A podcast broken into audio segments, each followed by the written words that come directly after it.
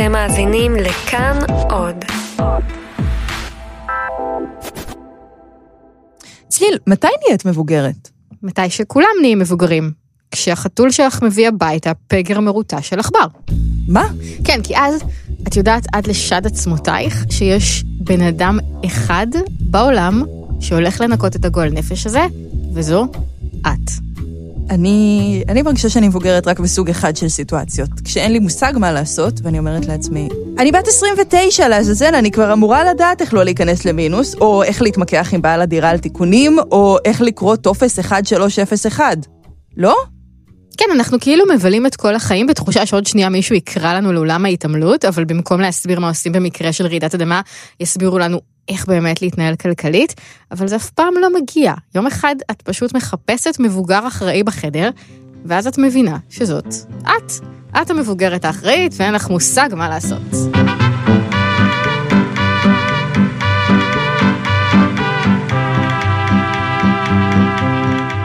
היי, אתם על חיות כיס. אני צליל אברהם. ואני דנה פרנק.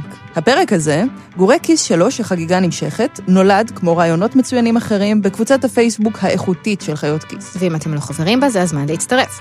ובקבוצה, הדס שאלה בנימוס, האם יש אפשרות להמשיך ולענות על שאלות לפי גילאים, כמו שעשינו עד עכשיו. זה התחיל בפרק עם ילדות לסרקים, המשיך בפרק של משתחררים טריים, ועכשיו, טופים בבקשה, גם בני 20 והמון או 30 וקצת, עם תואר ראשון ובלי שמץ מושג, הסכימו לחלוק איתנו כמה מהתהיות שלהם, ולשלוח לנו שאלות בוואטסאפ.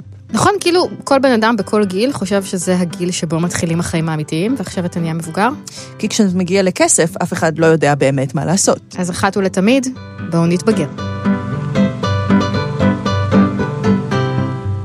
היי, אני אופיר בן 33, אני הייתי ממש שמח לדעת איך אפשר לבחור, בהנחה שאני לצורך העניין חלק ממשפחה צעירה כזוג חילוני פלוס ילד, איפה להקים את מרכז החיים, וככה שיהיה לנו יותר קל מבחינה התפתחותית, משפחתית, תעסוקתית, תחבורתית, אתם יודעים, כל הדברים האלה למשל.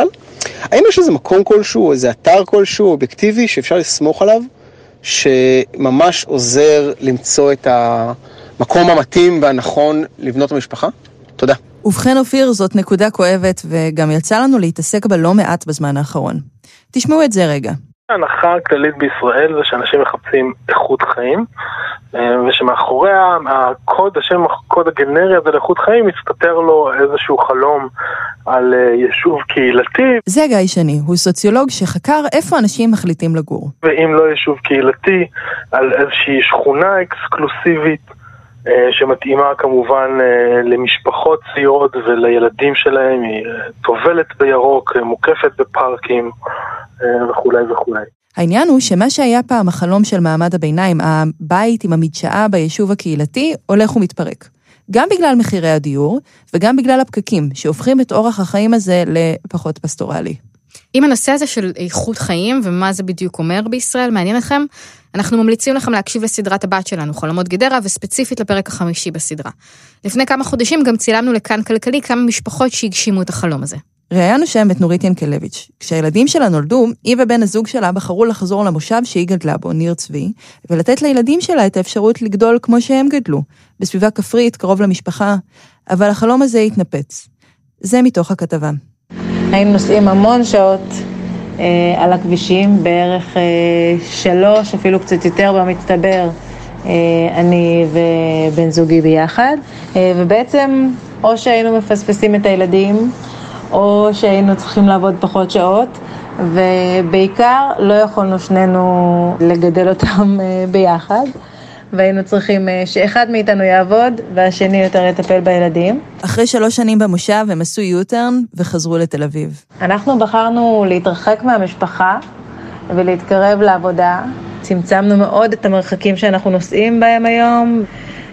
לנו זה היה השיקול הנכון. אבל רוב הזמן זה לא המקרה, דיברנו על זה בחלומות גדרה.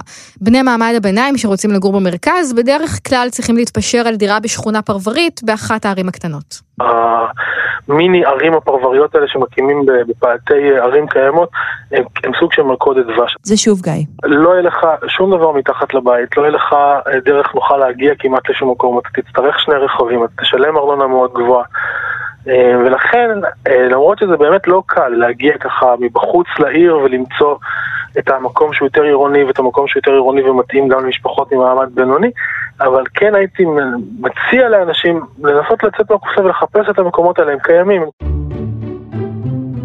בעצם גיא אומר פה משהו נורא מעניין, אנחנו רגילים לחשוב על שתי אפשרויות עבור משפחה צעירה, או דירה קטנה ויקרה בעיר במרכז, או חיי איכות חיים ביישוב קהילתי מרוחק. אבל יש עוד אפשרות, עיר מחוץ למרכז. זה נשמע לנו ברגע הראשון הרע מכל העולמות, אבל יכול להיות שזה בדיוק הפוך. זה מה שסיפרה לי אריאלה רביב, היא גננת שנולדה וגדלה באשקלון, ובאיזשהו שלב עברה לתל אביב. ואז כשהחלטתי להיכנס להיריון, אז היה ברור שזה יהיה כאן, כתת, כי אני יחידנית, אז היה לי ברור שאני אצטרך המון המון המון עזרה. אז היא חזרה לאשקלון. החיים שלה שם, לפי מה שהיא מספרת, הם לא איזה חלום כפרי, אלא חיים עירוניים, שפשוט עולים פחות. נגיד לזכור דירה חדשה של 4-5 חדרים, עולה פה בערך 4,000 שקל, 5,000 שקל, כאילו לדירה ממש ממש ממש שווה. קניות, דברים כאלה, אם אתה יודע להסתדר וזה, אז אפשר להוציא פחות מאשר במרכז. מה שהכי אהבתי והפתיע אותי כשדיברתי עם אריאלה, זה מה שהיא אמרה על תחושת קהילה. אנחנו רגילים לחשוב על היישובים הקטנים כעל מקומות קהילתיים, אבל דווקא בערים ותיקות בישראל יש הרבה פעמים תחושת קהילתיות. זה סוג של מושב, כאילו, מסתובבת עם אנשים שאני מסתובבת עם אנשים שמכירים אותי מאז שנולדתי, ויש בזה משהו מאוד, מאוד נעים ומאוד נינוח גם.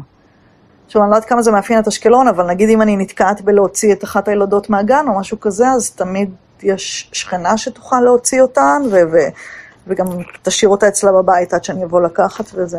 אז פיצחנו את האטום, לא תל אביב, לא מושב בשרון, אשקלון? לא בדיוק. פריפריה היא עדיין פריפריה, תשמעי את זה. המון אנשים יוצאים לעבוד מחוץ לעיר. גם כאלה שגדלו כאן. בריאות זה שואה. כל תור לוקח את הזמן שלו. ויש דבר אחד שאין ממנו פתור כנראה בשום מקום בארץ. הפקקים הם ביציאה מהעיר בבוקר, זה משהו מדהים. כאילו יש פה פקקים מטורפים בבוקר. אז לשאלתך אופיר, אין אף מקום באינטרנט שמחשבים בו איפה הכי כדאי לגור. ובאמת, מאוד קשה לחשב את זה. אנחנו זרקנו פה כמה אפשרויות שכל אחת מתאימה למשפחה אחרת, אבל בסופו של דבר, זה תלוי איך אתה והמשפחה שלך מגדירים איכות חיים. וכמה מקום בתוך ההגדרה הזו יש מבחינתכם ליוקר המחיה, לנסיעות, לתעסוקה, לחינוך ולקהילתיות. אין קיצורי דרך, תצטרכו למפות את זה בעצמכם, ואז לבחור סדר עדיפויות שמתאים לכולם.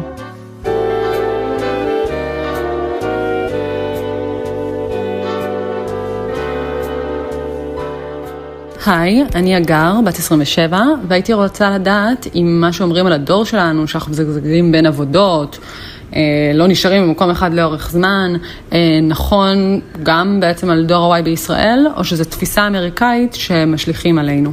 היי אגר, לא כל מה שאומרים על הדור שלנו נכון, אבל העניין הזה של להחליף עבודות מהר, הוא יחסית מעוגן בנתונים.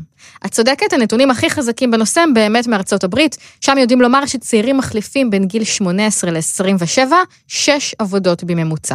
אצלנו הנתונים פחות ודאיים, כי הלשכה המרכזית לסטטיסטיקה עסקה בנושא הזה בפעם האחרונה רק בשנת 2012.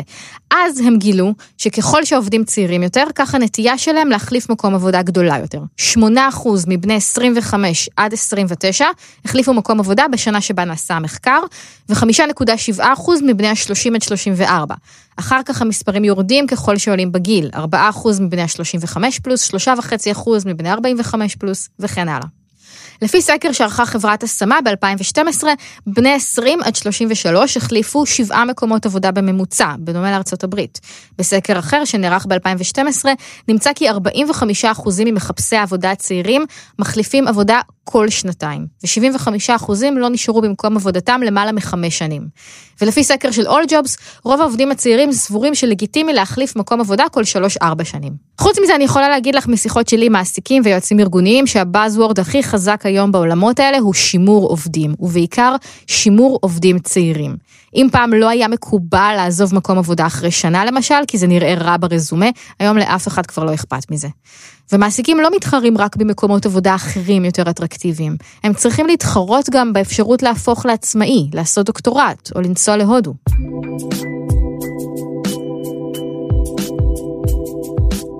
האם זה רע? תלוי את מי שואלים. הרבה אנשים יגידו לך שצעירים היום הם לא נאמנים ולא יודעים להתחייב. לדעתי הנתונים האלה מעידים על בעיה בשוק העבודה. בהרבה מקצועות בישראל הדרך היחידה של עובדים לשדרג את השכר היא לעבור מקום עבודה, כיוון שבארגונים עצמם יש לעתים קרובות מדיניות של אין העלאות. בנוסף, שבוע העבודה במקצועות מסוימים הוא כל כך ארוך, והדרישה מעובדים להיות זמינים תמיד נעשתה כל כך קיצונית, שאחרי 2-3 בחברת הייטק או במשרד עורכי דין, הרבה צעירים פשוט נשחקים ועוזבים כי הם חייבים פסק זמן, כמו איזה גיוס ליחידה קרבית שהיה ונגמר. ואני מניחה שהרבה עובדים, ובעיקר עובדות צעירות, עוזבים שוב את מקום העבודה סביב הגיל שבו הם מקימים משפחה, כי שעות העבודה פשוט לא מאפשרות להם לגדל את הילדים שלהם. לפי דעתי, צעירים היום מבינים היטב ששוק העבודה לא מתגמל את הנאמנות שלהם, ולכן הם באמת לא נאמנים.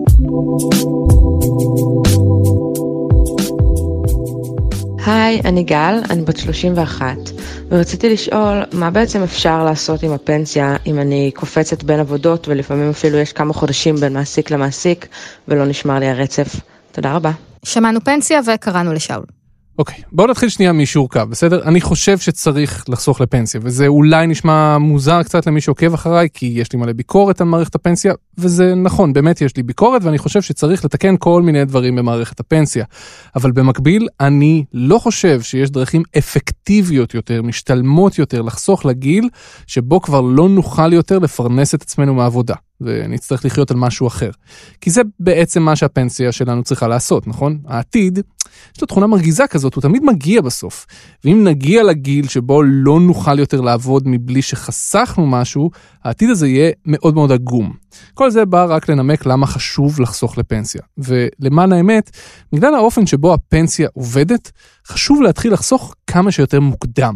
בגלל אפקט הריבית דריבית. פה צריכה להיות מוזיקה מפחידה כזאת שמתאימה לריבית דריבית. הריבית דריבית זה האופן שבו הכסף שלך עובד. נניח שאת חוסכת 100,000 שקל בשנה, אוקיי? המנהלים של קרן הפנסיה שלך משקיעים את הכסף הזה בבורסה, ברובו, במטרה לעשות ממנו עוד כסף. נניח שהם הצליחו להגדיל אותו ב10%, כן? תשואה של 10%. זה אומר שאחרי שנה יהיו לך 110,000 שקלים. ואז נניח שבשנה אחרי זה הם עושים עוד 10% על הכסף, מגדילים אותו בעוד 10%.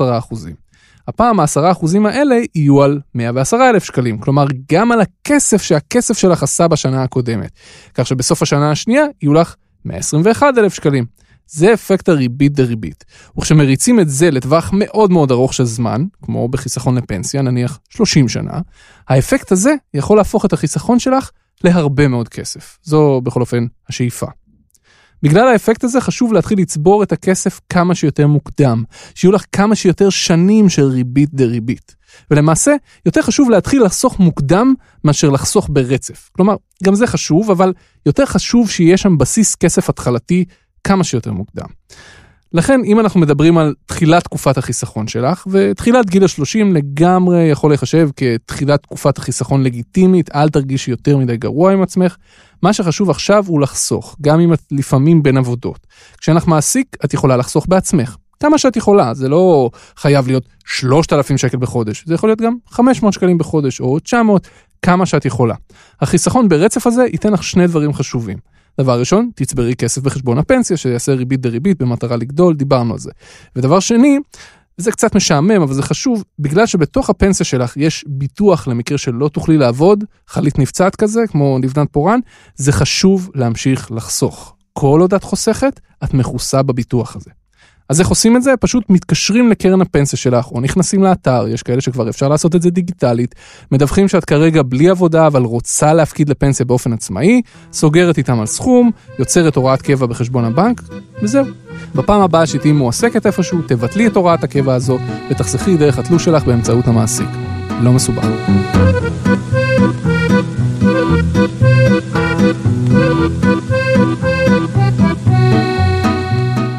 היי, אני יואב, אני בן 32, והתחלתי ללמוד תואר שני במשהו שלא ממש קשור למשרה הנוכחית שלי. ואני תוהה האם כדאי לי להוריד באחוז המשרה על מנת להשלים את לימודי התואר. תודה. היי יואב, אני דנה, אני בת 29 ואני בדיוק באותה התלבטות. מה אני אגיד לך? לא קל. עד שהחלמנו מהטראומה הכלכלית והמנטלית של התואר הראשון, ונהיה קצת תיאבון ללמוד תואר שני, אנחנו בדיוק בנקודה קריטית של בניית הקריירה. מצד שני, אם לא עכשיו, מתי? כשיהיו לי 6 ילדים לפרנס, אלוהים ישמור, התחלתי להזיע.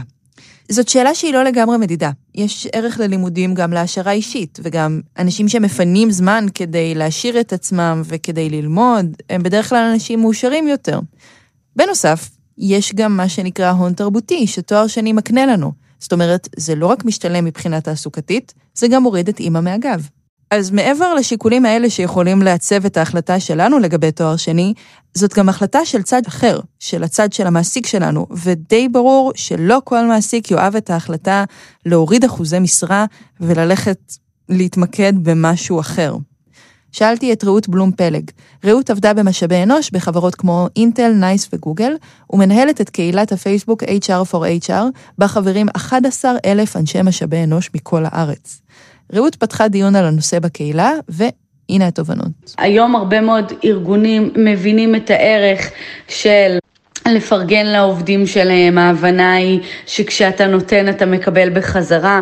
לא כל הארגונים ככה, לכן אני לא יכולה להגיד בצורה נרחבת וכוללת, אבל אני כן יכולה להגיד שאני וארגונים נוספים, בוודאי אלה שאנו ככה לשאלה בקהילה, מאוד מאמינים בלתת ולאפשר לעובד לצאת, תלוי ברמת הקשר ובאופי הקשר עם העובד לאורך תקופה מסוימת. זאת אומרת, עד כמה אני יודעת שככה זה עובד שרוצה להישאר איתי, ושאם אני אתן לו את ההטבה הזו במרכאות, זה שאני מאפשרת לו לצאת מוקדם יותר, או את הגמישות באזור המבחנים, עד כמה אני סומכת עליו ומאמינה שהוא ידע להחזיר את השעות, לעמוד בהתחייבויות שלו, לעמוד בדד לעינים. אוקיי, מה שאני מבינה מכל השיחה הזאת זה כזה דבר. כדי לקבל החלטה לגבי תואר שני, צריך לקחת בחשבון את המצב התעסוקתי שלך עכשיו, ואת המצב התעסוקתי שלך כפי שאתה חושב שהוא יהיה עוד 2-3 אחרי שתסיים את התואר. כי בכנות, וגם בתואר מנהלת, לשעבר, עובד שיוצא לתואר שני זה כאב ראש, כי עכשיו הוא ירצה לעבוד יום פחות בשבוע, בתקופת מבחנים, אני לא אראה אותו בכלל, ועד שהוא יסיים את התואר יעברו 2 או 3, ככה שעם כל הכבוד להתפתחות האישית והמקצועית שלו, רוב הסיכויים שאני לא אהנה ממנה. וכדי לקבל עובד חדש שלומד לתואר שני, אני אצטרך לחשוב טוב אם הוא מספיק טוב, כדי שאני אסכים לספוג את המחיר הזה. אחרת, זה פשוט לא שווה. מה שזה אומר מבחינתך, יואב, זה שכשיהיה לך תואר שני, יכול להיות שיהיה לו יתרון עבורך בשוק העבודה. אבל כל עוד אתה סטודנט לתואר שני, אתה עובד פחות אטרקטיבי. ועכשיו אתה צריך לחשוב על מקום העבודה הנוכחי שלך. האם אתה רואה את עצמך נשאר שם עוד 2-3 עד שתסיים את התואר? האם המנהלים שלך יאפשרו לך לעשות את זה? אם כן, סע לשלום ותגיע למעסיק הבא עם רזומה משודרג. אבל אם אתה צריך לחפש עבודה תוך כדי הלימודים, כדאי לקחת בחשבון שזה יכול לעכב את הקריירה. ומה מבחינת כסף, אתה שואל? זה תלוי כמובן באיזה תחום אתה עובד ובאיזה תחום התואר שלך, אבל זה מה שאומרים הנתונים היבשים. לפי סקר הלמ"ס משנת 2011, לך ממש שווה לעשות תואר שני.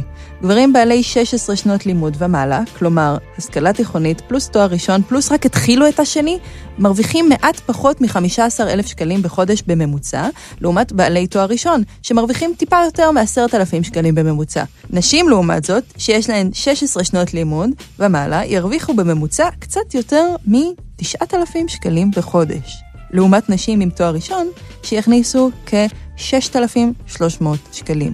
אגב, אם את אישה מנהלת ששוקלת תואר שני, די שלפי הלמ"ס, התואר השני יוסיף לך בממוצע רק 1,100 שקלים למשכורת.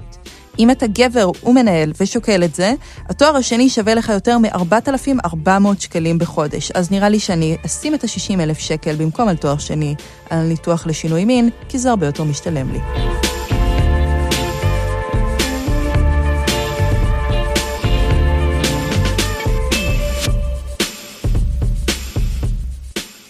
היי, קוראים לי עומר, אני בן 29 ומסיים בקרוב תואר במדעי המחשב. רציתי לדעת איפה כדאי להשקיע את הכסף שלי כשאתחיל לעבוד, בהנחה ואני לא רוצה לקנות בית כנכס, אחרי הבנה שזה לא השקעה אידיאלית כיום ועדיף לגור בשכירות. אז האם פשוט להעביר את הכסף לפנסיה, לקרן השתלמות או לבורסה? ואם התשובה היא להשקיע בבורסה, אז איך? בתיק השקעות מנוהל עצמאית או על ידי גוף השקעות? והכי חשוב, איך אני קובע כמה לחסוך? האם להחליט מראש, או לפי כמה שנשאר לי בסוף כל חודש, או בסוף כל שנה. תודה רבה. היי עומר, בשביל להחליט איך להשקיע את הכסף, אתה צריך קודם לענות עם עצמך על כל מיני שאלות. למשל, מתי אתה צריך את הכסף הזה, וכמה אתה מוכן לסכן את הכסף הזה, והכי חשוב, לאיזו מטרה בכלל אתה רוצה לחסוך, כי השאלה איך לחסוך היא בעצם פונקציה של כל התשובות האלה. אם אתה אדם צעיר ואין לך מטרת חיסכון מוגדרת, ואתה לא צריך את הכסף מחר בבוקר, וגם לא ב5-6 שנים הקרובות, ואתה מוכן לקחת סיכונים, אני באופן אישי חושב שהמקום הנכון בשבילך להשקיע הוא בבורסה. רוב הישראלים, אגב, לא עושים את זה. כלומר, החסכונות שלהם לפנסיה נמצאים בבורסה כי אף אחד לא שואל אותם, אבל את החיסכון הנוסף שהם חוסכים, רוב הישראלים חוסכים בפקדונות בבנקים, כי זה נראה להם יציב. בעיניי זו טעות, אגב, בטח בעשור האחרון כשהריבית היא 0. בקיצור, אם אתה רוצה להתחיל לחסוך כסף ולהשקיע אותו בבורסה, יש לך בגדול 2 אפשרויות לעשות את זה. לתת את הכסף לגוף חיצוני שינהל את הכסף בשבילך, נניח בית השקעות כלשהו, או ללכת לבנק. אם אתה הולך לבית השקעות, אתה יכול לבקש שיסגרו את הכסף בקופת גמל להשקעה, שזה בתכלס שם קוד לחיסכון בבורסה. אתה יכול לקבוע מה יהיה מסלול הסיכון, כלומר מעט מניות או הרבה מניות, ולהפקיד לשם סכום חד פעמי, עד 70,000 שקל בשנה, או לעשות הוראת קבע חודשית דרך הבנק. אם אתה בוחר בדרך הזו, רק תעשה סקר שוק ותבדוק מי יגבה ממך דמי ניהול כמה שיותר נמוכים. אם אתה מגיע לאזור ה-0.7% או פחות, אתה באזור טוב. לחילופין, אתה יכול להשקיע דרך הבנק. כלומר, לקבוע פגישה בבנק עם יועץ השקעות, שישאל אותך המון שאלות בשביל להבין את הטעמים והיכולות והצרכים שלך, ואז יציע לך לקנות כל מיני דברים. בעיקר קרנות נאמנות, סביר להניח, כי יועצי השקעות מאוד מאוד אוהבים להציע קרנות נאמנות. בכל אופן, הבחירה היא רק שלך. אתה בוחר מה לקנות, איזה מניות, איזה קרנות, וכאן זו כבר שאלה של תפיסה. האם אתה חושב שיש ערך לניהול אקטיבי של ההשקעות שלך? כלומר, שמישהו אשכרה יבחר איזה מניות לקנות ולמכור וכו', או שאתה מאמין שבטווח הארוך מאוד של זמן, אף אחד לא יכול להקות את השוק, ולכן כבר לעדיף להשקיע באופן פסיבי. להשקיע באופן פסיבי פירושו לא לבחור שום דבר, שום מניה ספציפית, אלא פשוט לקנות את כל השוק. כלומר, את כל המניות של כל החברות הגדולות וכו', או את כל המניות בארצות הברית וכו', תלוי מה בחרת, ופשוט לקבל את התשואה שהשוק כולו עושה לאורך זמן. עושים את זה דרך תעודות סל או קרנות סל. זו גם התפיסה שלי אגב, אני מאמין בפסיביות. זהו, מקווה שעזרתי, שיהיה בהצלחה.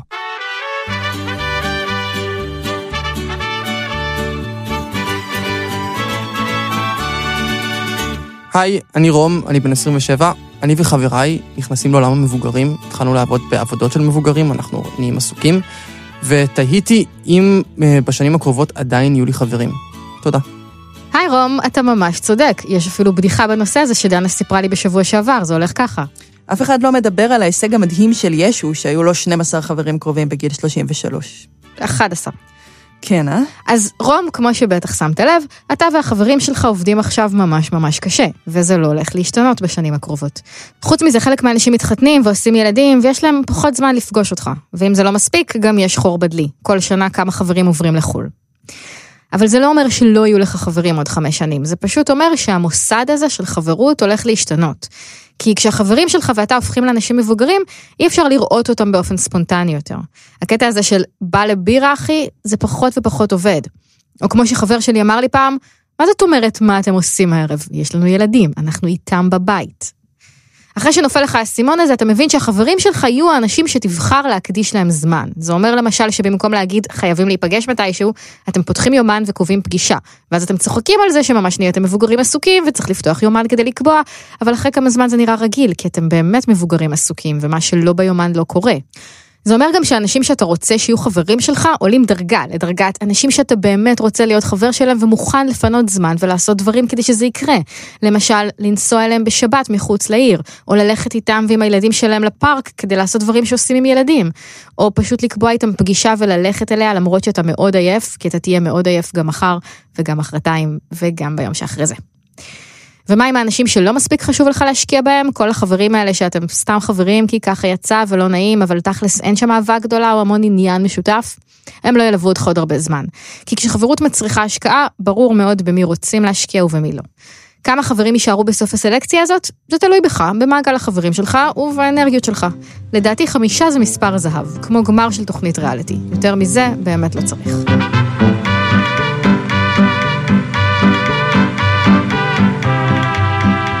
את יודעת איך את יודעת שאת בן אדם מבוגר, כשאת פתאום מבינה שאת לא יכולה יותר לאכול באמצע הלילה, כי אז כואבת לך בטן בבוקר. ואת לא יכולה יותר לקנות קפקפים ב-20 שקל, כי זה עושה פצעים ברגליים. את הולכת וקונה את הקפקפים הטובים. ואם את לא רוחצת פנים בערב, את קמה עם חדשקונים. ואם את שותה קפה אחרי השעה 5, לא תרדמי יותר.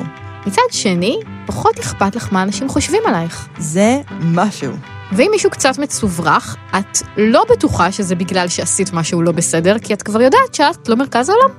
וגם להיות רזה הולך ותופס מקום פחות חשוב ביעדים שלך לחיים. וואי, דנה, ואת אפילו לא בת 30. זה הולך ומשתפר. אני נולדתי בת 30. אנחנו היינו חיות כיס. אם יש לכם שאלות או תהיות או תשובות אחרות, אתם מאוד מוזמנים להיכנס לקבוצה שלנו ולכתוב לנו. תודה רבה לרום עתיק העורך שלנו, תודה רבה לאסף רפפורט על הסאונד. תודה לך, צליל. תודה רבה לדנה, ותודה לכם.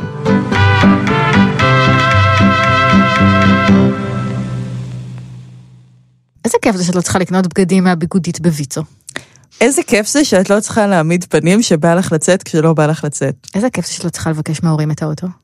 איזה כיף זה שאת לא צריכה לחשוב מה מגניב. או, זה טוב. כן. איזה כיף זה שאת לא צריכה ללכת לסינמטק כדי להרשים את עצמך. איזה כיף זה, זה קרה לי ממש בשבוע שעבר, שמדדתי חצאית, ופשוט אמרתי לעצמי, אני יודעת מה זה, זה מהחצאיות שאני קונה, ואז אני מחכה להיות מספיק אוסית כדי שיהיה לי אומץ ללכת איתם. אני לעולם לא יהיה מספיק אוסית כדי שיהיה לי אומץ ללכת איתם, וזה בסדר. איזה כיף זה, שאת לא צריכה להתרשם מזה, שזה מישהו אומר לך, וואו, את לא כמו כל הבנות, אני כמו כל הבנות, ואם זה לא מתאים לך, אתה מוזמן לצאת. איזה כיף זה באופן כללי, שאת יכולה להגיע לנקודה בחיים שאת אומרת, היי, זה אני, ואם זה לא מתאים, לך, לכם, לך, לכו. אני עד לא שם. אני חושבת שאת ממש בדרך. תודה רבה.